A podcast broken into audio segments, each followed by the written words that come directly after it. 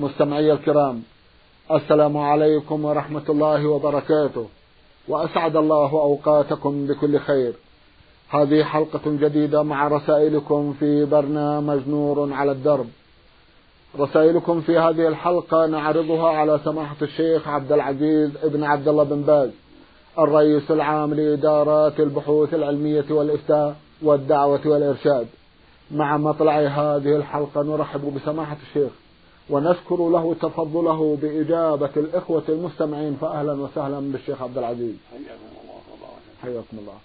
أولى رسائل هذه الحلقة رسالة وصلت إلى البرنامج من أحد الإخوة المستمعين يسأل فيها فيقول إذا كان لشخص تجارة وهو يشتري ويبيع ومثلا يشتري سلعة بمئة ويبيعها بمئتين فهل تصرفه هذا وتعامله هذا صحيحا وجهنا جزاكم الله خيرا. بسم الله الرحمن الرحيم. الحمد لله وصلى الله وسلم على رسول الله وعلى آله وأصحابه ومن اهتدى به أما بعد. هذا التصرف بالتفصيل. إن كان ذلك عن غير غش ولا خداع فلا بأس لأن السلعة قد يشتريها اليوم يحصل فيها غدا غدا. فلا بأس أن يشتري ساعة أو يبيع 200 إما نقدا وإلا مؤجلا. إذا لم يكن في ذلك غش للناس ولا خداع. أما إذا كان في غش جاءته في السوق تباع ب 100 في الأسواق يغش الناس ب 200 يقول انها تسوى 200 ولا يبين له انها تباع في الأسواق. يغش بها الناس الذين ليس عندهم مصلحه في الاسواق فهذا ظلم غش لا يجوز. يعلمها أن تباع في الأسواق بكذا 100 ما يجوز تبيع على الناس باكثر من ذلك بل يرشدهم يقول ترى تباع في السوق بكذا أما أنا ما ينبغي إلا بكذا يبين لهم فاذا اشتروا منه مع بيان والمشتري يعقل يفهم فلا بأس. لكن قد تكون بعيدة عنه يريد أن محتاج لها الحال قد يكون لها أسباب حين اخذها بالغلاء فالحاصل لا بد أن يبين انها في السوق بكذا وكذا إذا كانت تباع في الأسواق مستقرة معروفة. نعم. جزاكم الله خيرا وأحسن إليكم. من الجمهورية العربية السورية الزبداني رسالة بعث بها المستمع عبد الفتاح هلال أخونا يسأل ويقول رجل بلغ من العمر خمسة وخمسين عاما ولم يكن يصلي ولا يصوم فسأل هذا شخصا فأجابه قائلا عليك بقضاء ما فاتك من صلاة وصيام. وإن لم تقض ما فاتك سوف تصلي على بلاط جهنم. هل ما قيل صحيح؟ وبما ترشدون هذا الرجل جزاكم الله خيرا. الواجب عليه أن يتوب إلى الله وليس ما قيل الصحيح. من تاب تاب الله عليه فليس عليه قضاء. عليه أن يتوب إلى الله مما ترك من الصلاة والصيام ويكفي ذلك. التوبة تجب ما قبلها. يقول النبي صلى الله عليه وسلم التائب من الذنب كما لا ذنب ويقول عليه الصلاة والسلام التوبة تهدم ما كان قبلها والله يقول سبحانه وتوبوا إلى الله جميعا أيها المؤمنون لعلكم تفلحون. فالكافر إذا تاب ليس عليه قضاء فعليه استقبال يستقبل العمرة بالعمل الصالح والتمجيد في تقوى الله وطاعة الله وأداء حقه وترك محارمه. أما إذا كان المسلم ترك الصيام مو الصلاة ترك الصيام أو ترك الزكاة يقضي لأنه مسلم. أما إذا ترك الصلاة فهو كافر. ترك الصلاة كفر أكبر. والكافر عليه يتوب توبة جديدة ولا يقضي ما ما فات. ليس عليه قضاء ما مضى. من زكوات في حال كفره. أو صلوات في حال كفره. أو صيام في حال كفره لا. لا يقضي. لأن كفره أعظم. فإذا تاب إلى الله فإنه يستقبل الزمن يستقبل العمل الصالح وتوبته تجب ما قبله. ما قبلها لأن الرسول صلى الله عليه وسلم لم يأمر الذين أسلموا أن يقضوا والصحابة لم يأمروا المرتدين أن يقضوا لما ارتد جماعة من الناس في عهد الصديق قاتلهم الصديق وقاتلهم الصحابة وكان منهم بعضهم ولم يؤمروا يؤمروا بالقضاء نعم. جزاكم الله خيرا. يسأل فيقول إذا طلق الرجل زوجته طلقة واحدة ثم مضى على هذه الطلقة ثلاثة شهور كاملة ثم أراد أن يسترجعها إلى عصمته فهل تصح له بعد ذلك بعقد جديد أم أنها قد برئت منه؟ إذا طلقها طلقة واحدة وقد دخل بها قد خلا بها أو جامعها له الرجعة لكن قد دخل بها يعني قد وطئها أو خلا بها خلوة كاملة بحيث أغلق عليه الباب وتمكن من جماعها. فهذا إذا طلقها طلقة واحدة له المراجعة ما دامت العدة والعدة ثلاث حيض. ما دام لم تحل ثلاث حيض ولو طالت الشهور له العدة له المراجعة. يقول راجعت امرأتي أو قد راجعت امرأتي أو رددتها إلي أو أمسكتها ونحو ذلك. يكفي. والسنة يشهد شاهدين على ذلك. لقوله تعالى وأشهدوا لو يأتي منكم يشهد الشاهدين أنه راجعها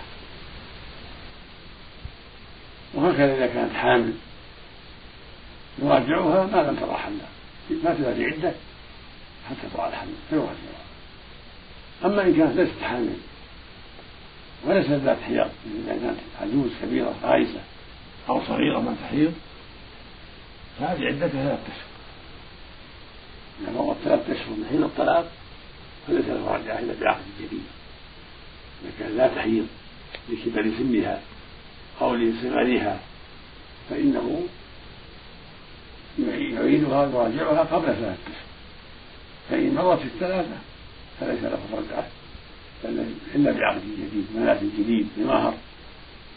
بعقد جديد ومهر جديد. شاهد عدل عفوان مثل بقية مثل النساء الأجنبيات كان ما تزوجها أصلا لو بعقد جديد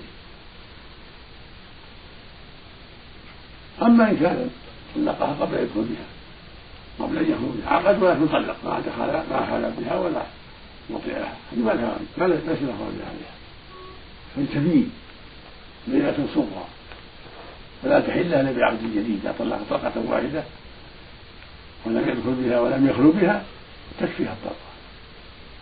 ليس له راجع عليها. إلا بعقد جديد وملأ يعني مهر جديد وشهود لقوله تعالى يا أيها الذين آمنوا إذا نكحتم ثم طلقتموهن من قبل أن تمسوهن فما لكم عليهن من عدة تعتدونها فإذا طلقها قبل المسيس قبل الجماع قبل الخلوة التي تمكنه من الجماع كما أفتى الخلفاء الراشدون رضي الله عنهم أفتوا بأن الخلوة تقوم مقام الجماع يعني مظنة الجماع مظنة للجامعة فإذا خلا بها وغلقوا الباب وتمكن منها ثم طلقها طلقة له الرجعة كما تقدم.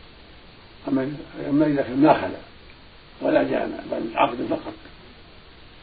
أجرى عقدا فقط ثم طلق؟ هذا ليس له عليها عدة تبين بينة صغرى تحل له بعقد جديد. يعني بنكاح جديد بمهر جديد وشهود ويقول الولي زوجته ويقول قبلت نعم. جزاكم الله خيرا وأحسن إليكم. بعد هذا رسالة وصلت إلى البرنامج من القصيم الذيبية باعث الرسالة المستمع عبد الله بن ساجي التويجري. يقول نأمل من سماحتكم إفتاءنا فيما يأتي. قوم سافروا سفر قصر وفي أثناء سفرهم هذا مروا ببلد وقت صلاة العشاء وهم لم يصلوا المغرب فدخلوا مع جماعة المسجد على حالات ثلاث. الأولى جماعة دخلوا مع الإمام بنية صلاة العشاء وبعد السلام صلوا المغرب قضاء. الحالة الثانية جماعة دخلوا مع الإمام بنية صلاة المغرب. فلما قام الإمام لركعته الرابعة جلسوا حتى سلم الإمام فسلموا معه وصلوا العشاء بعد ذلك. الحالة الثالثة جماعة دخلوا مع الإمام بنية صلاة المغرب أيضا. فلما قام الإمام لركعته الرابعة جلسوا فتشهدوا وسلموا ولحقوا بالإمام في الركعة الرابعة له بنية صلاة العشاء لهم وأكملوا بعد ذلك ثلاث ركعات. هل لكي تتم صلاة العشاء؟ فأي هذه الحالات وافقت الصواب؟ وهل على أحد منهم إعادة؟ افتونا مأجورين. جزاكم الله خيرا. الطائفة الأولى الذين صلوا العشاء معه ثم صلوا المغرب عليه أن يعيدوا العشاء لأنه غيروا غيروا الترتيب الواجب عليهم الترتيب. المغرب ثم العشاء وليس للجماعة عذرا في ترك الترتيب. فعليه أن يعيدوا صلاة العشاء. لأنهم صلوها قبل المغرب. أما الذين صلوا مع الإمام بنية المغرب وجلسوا في الثالثة وانتظروا حتى سلموا معه فأولى قد أصابوا ولا شيء عليهم والحمد لله. الحمد لله. الثالثة جلسوا بعد الثالثة وشهدوا وسلموا كملوا المغرب ثم قاموا وصلوا معه الرابعة بنية العشاء. هؤلاء الأقرب لفظا إن شاء الله لا تجزئهم صحيحة. الحمد لله. الحمد لله. لكن الذين جلسوا حتى سلموا معه أولى وأحسن إذا التي الطائفة التي صلت في الحالة الأولى هي التي عليها أن تعيد الصلاة.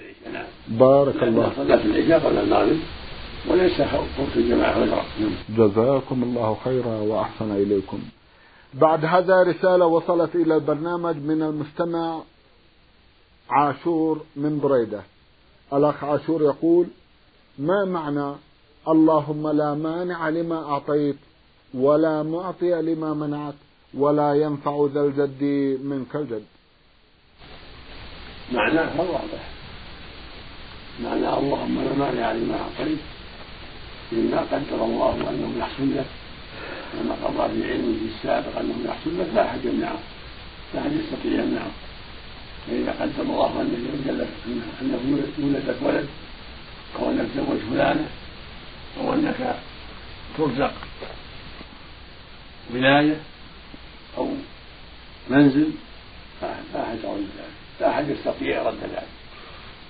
ما قضاه الله قدره سبحانه لا أحد يستطيع رده وهذا معنى قوله جل وعلا ما يفتح الله النظر للناس من رحمه فلا ممسك له. وأما قوله جل وعلا ولا معطي هناك؟ معناها أن ما منعه الله ولم يقدره لك لا أحد يستطيع أن يوصله إليه. فإذا كان الله قدر أن ما يولد لك لا أحد يستطيع أن يأتي لك بولد وأن تحمل منه زوجك. وإذا كان الله قدر لك أنك تموت في مكة أو في المدينة ما أحد يستطيع منع ذلك. وإذا قدر الله لك أنك تكون غنيا لا أحد يستطيع أن يمنع عنك عنك الغنى وهذا معنى قوله جل وعلا وما يمسك فلا مرسل له من بعده. فالآية معنى الحديث. ما يفتح الله للناس من رحمة فلا ممسك لها. وما يمسك فلا مرسل له من بعده. وأما قوله ولا ينفع ذا الجد منك الجد الجد الغنى والحظ والبخت. فلا ينفع ذا الغنى والمال والوظائف لا ينفع لا ينفعه غناه من الله جل وعلا. فلا يغنيه عن الله سبحانه وتعالى. من ذلك جده وغناه ووظائفه يعني لا أحد يغنيه بدلا من الله. بل ما أراده الله به نافذ. ولا ينفع الجد منك يعني بدلا منك وعوضا منك الجد. لن يغنيه عن الله حبه. ولا ماله ولا جاهه بل هو فقير إلى الله في كل شيء. مهما كانت له الأموال والغنى والحظ والوظائف هو فقير إلى ربه متى شاء ربه سلبه هذا كله. يقول سبحانه وتعالى في كتابه العظيم يا أيها الناس أنتم الفقراء إلى الله والله هو الغني الحميد سبحانه وتعالى فالعباد في أشد الضرورة إلى ربهم وليس لهم غنى عنه سبحانه وتعالى أبدا. بل الفقراء إليه وإن كانوا ملوكا وإن كانوا أغنياء وإن كانوا أصحاب ثروات طائلة فهم فقراء إليه. ومتى شاء سلبهم ملكهم ومالهم في طرفة عين سبحانه وتعالى. نعم. جزاكم الله خيرا وأحسن إليكم. يسأل سماحتكم فيقول ما معنى العبادات توقيفية؟ معناها أنها لا تثبت الا بالشرع لا باراء الناس. ما يكون القول عبادة ولا الفعل عبادة الا بنص من الله ومن الرسول من القرآن والسنة. أما قول الناس هذه عبادة لا. توقيفية يعني لا بد أن يكون فيها نص عن الله الله هو المسلم. كما قال النبي صلى الله عليه وسلم في الحديث الصحيح من أحدث في أمرنا هذا ما ليس من فهو وقال صلى الله عليه وسلم من عمل عملا ليس عليه أمر فهو رد وكان يقول في خطبه عليه الصلاة والسلام في الجمعة وغيرها أما بعد فإن خير الحديث كتاب الله. وخير الهدي هدي محمد صلى الله عليه وسلم وشر الأمور محدثاتها وكل بدعة ضلالة. فليس لاحد أن يأتي بتشريع جديد. بل لابد من الوقوف مع شريعة الله. فلو قال إنسان يشرع للناس أن يصلوا صلاة سادسة في أثناء النهار ساعة العشرة الضحى قبل الظهر أو صلاة سادسة في وسط الليل غير العشاء لا يشرع هذا هذا يكون باطل يكون بدعة.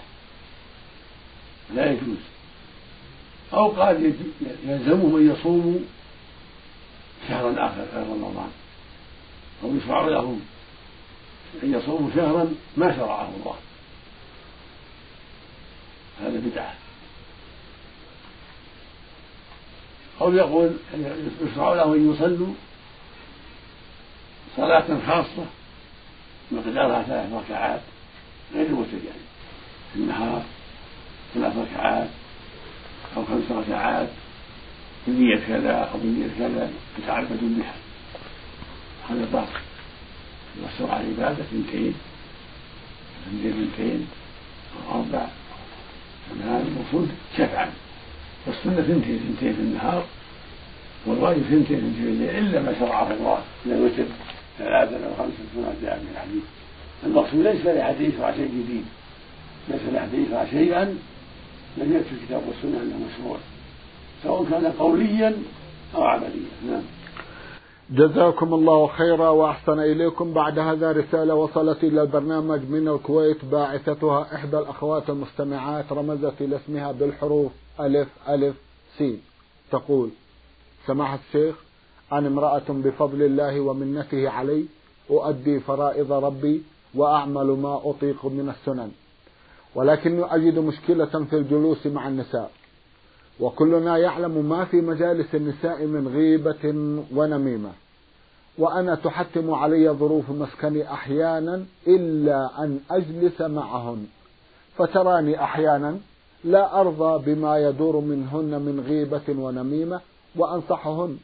وأحيانا إما ناسية أو أجد عدم القدرة أو الملل من كثرة النصح أسكت فلا أشارك ولا أنكر.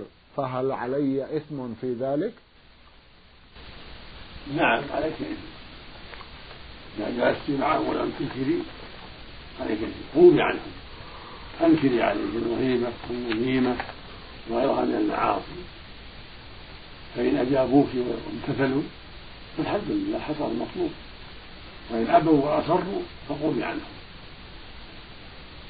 يقول الله جل وعلا فلا تقل بعد الذكرى مع القوم الظالمين ويقول جل وعلا وإذا رأيت يخرج في الحي وإذا رأيت يخرج المقصود أنه جل وعلا أمر من جلس مع قوم فخاضوا في باطل أن يقوم معنا إن لم يمتثلوا الحاصل عليك أن عليك أن تنكر المنكر وأن تأمر بالمعروف فإن أجابوا وامتثلوا فالحمد لله وإلا فهذا في المحل. لقوله سبحانه ولا تقل بعد الذكرى مع القوم الظالمين نعم. جزاكم الله خيرا وأحسن إليكم. بعد هذا رسالة وصلت إلى برنامج من أحد الإخوة المستمعين. يسأل سماحتكم فيقول ما صحة هذا الحديث؟ عن ابن عباس رضي الله عنه أنه قال بينما نحن عند رسول الله صلى الله عليه وسلم إذ جاءه علي بن أبي طالب رضي الله عنه فيما معنى الحديث فشكا إلى النبي عليه الصلاة والسلام من تفلت القرآن من صدره فأرشده النبي صلى الله عليه وسلم بأن يقوم ليلة الجمعة إن استطاع في ثلث الليل الأخير ويدعو فيها بدعاء طويل جدا ففعله علي خمس أو سبع. جمع. ثم أتى إلى النبي عليه السلام فقال لقد استرجعت ما حفظت من القرآن وما حفظت من سنة المصطفى عليه الصلاة والسلام. ثم يستمر سماحة الشيخ فيسأل هل هذا الحديث صحيح؟ وجهنا جزاكم الله خيرا. ليس بصحيح. نعم. ليس بصحيح. ولكن المؤمن يستعين بالله في كل شيء. يحفظ القرآن وحفظ السنة في جميع الأحوال. يسأل ربه أن يعينه على حفظ السنة. يعني حفظ الأحاديث الصحيحة يسأل ربه أن يعينه على حفظ القرآن وعلى فهم معناه يسأل ربه أن يعينه على المحافظة على الصلاة في الجماعة إلى غير ذلك يستعين بالله ليس يضرع إليه وهو قائل سبحانه ادعوني يستجب جزاكم الله خيرا. تسأل أختنا أيضا وتقول أنا ولله الحمد ملتزمة وأحفظ من كتاب الله سبعة أجزاء ونصف وأسمع القرآن عن طريق الأشرطة يوميا صباحا ومساء. فهل يكفي السماع للقرآن دون تلاوته؟ وهل أثاب في سماع الأشرطة؟ وأيهما أفضل أم السماع أم التلاوة؟ وهل أعد من هاجرات القرآن إذا لم أقرأ واكتفيت بالاستماع؟ وجهوني جزاكم الله خيرا. المشروع بين الأمرين الاستماع والقراءة. كان يقرأ ويستمع عليه الصلاة والسلام. فأنت فعلي الأمرين. اجتهدي في القراءة حتى الأوقات المناسبة واجتهدي في السماع. سماع القرآن من أصحاب الأصوات الطيبة والقراءات الطيبة لأن الإنسان قد يخشى ويتأثر كثيرا بسماع صوت غيره. فافعلي الأمرين جميعا. لا تترك في القراءة في في بعض الأوقات ولا تترك السماع. افعلي هذا وهذا.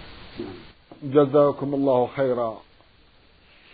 هل تعد من هاجرات القرآن إذا استمعت ولم تقرأ في المصحف؟ ليس لا ليس لا تعد من ذلك. الحمد لله. من هاجرات يعني المستمع كالقارئ لكن كونها تجمع بين الأمرين كون القارئ يجمع بين الأمرين بين القارئ والاستماع بين القراءة والاستماع هذا أكمل وأفضل كما فعله النبي صلى الله عليه وسلم والصحابة. اللهم صل على وإلا فالمستمع له أجر عظيم. نعم. جزاكم الله خيرا. تسأل عن ثواب الاستماع وثواب القراءة أيهما أكثر؟ الظاهر والله أعلم. هذا يرجع إلى ما يقع في القلب. إذا كان الخشوع في القلب والتاثر بالقرآن بالقراءة أكثر صارت القراءة أفضل.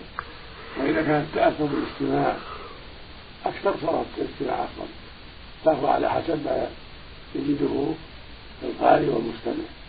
فإذا كان يحصل له بسماع القرآن من الاشرطه ومن شخص معين شيء معين تاثر وخشوع وخوف من الله ورغبة فيما عنده وتحسن في أوضاعه فليكثر من هذا وهذا أفضل من مجرد القراءة.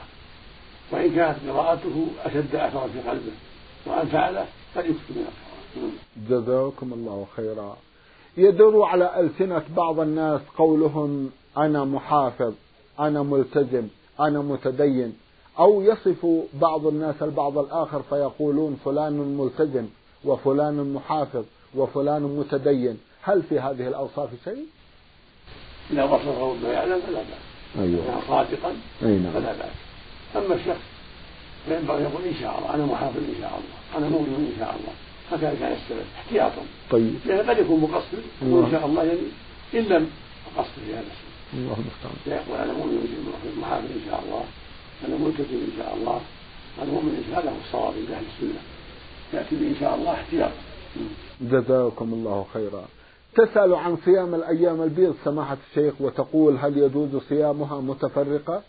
مثلا 13 و14 و15 أو 17 و19 و20 يجوز.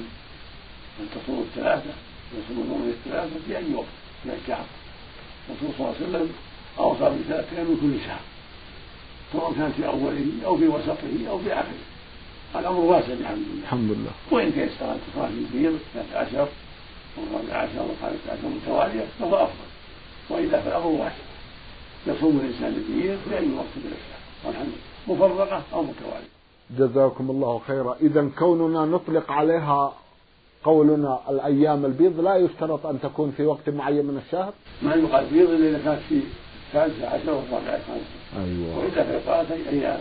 ثلاثة الشهر يكفي. بارك لكن الله إذا فيك. قال بيض فالبيض مراد فإن ليلها بيض ونهرها أبيض يوم القمر في الليل والنهار له هذه هي أيام أيام الوسط الثالث عشر والرابع عشر يقال لها أيام نعم.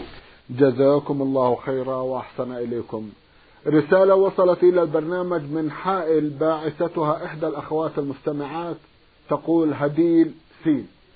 تسأل سماحتكم فتقول هل يجوز لبس الحلي التي تكون على شكل عضو من أعضاء الجسم كالكف مثلا أو غيره وسواء كان ذلك في الصلاة أو خارج الصلاة؟ لا هذا الحمد لله. الممنوع الصورة صورة الرأس أما إذا كان ما في رأس يد أو كف أو إصبع ما جزاكم الله خيرا. هل تقال التحيات التشهد الأول والثاني في الركعتين الأول أم يكفي التشهد الأول؟ السنة أن يأتي بالصلاة على النبي صلى الله عليه وسلم مع الشيخ هذا هو الأرجح ثم تقوم ويقوم الرجل الثالثة بعد الصلاة على النبي جزاكم وإن اقتصر على الشهادة ثم إلى الثالثة كفى والحمد لله. جزاكم الله خير. اللهم صل وسلم على الشهادة الأول فيقول اللهم صل على محمد وعلى آل محمد كما صليت على إبراهيم وعلى آل إبراهيم إنك حميد مجيد. اللهم بارك على محمد وعلى آل محمد كما باركت على إبراهيم وعلى آل إبراهيم إنك حميد مجيد. ثم يقوم إلى الكلمة جزاكم الله خير هذا أفضل على الصحيح. طيب. لأن الحديث عام. نعم. سماحة الشيخ في ختام هذا اللقاء أتوجه لكم بالشكر الجزيل بعد شكر الله سبحانه وتعالى على تفضلكم بإجابة الإخوة المستمعين. وآمل أن يتجدد اللقاء وأنتم على خير. اللهم آمين. مستمعي الكرام كان لقاؤنا في هذه الحلقة مع سماحة الشيخ عبد العزيز بن عبد الله بن باز الرئيس العام لإدارات البحوث العلمية والإفتاء والدعوة والإرشاد. شكرا لسماحته وأنتم يا مستمعي الكرام شكرا لحسن متابعتكم. وإلى الملتقى. وسلام الله عليكم ورحمته وبركاته.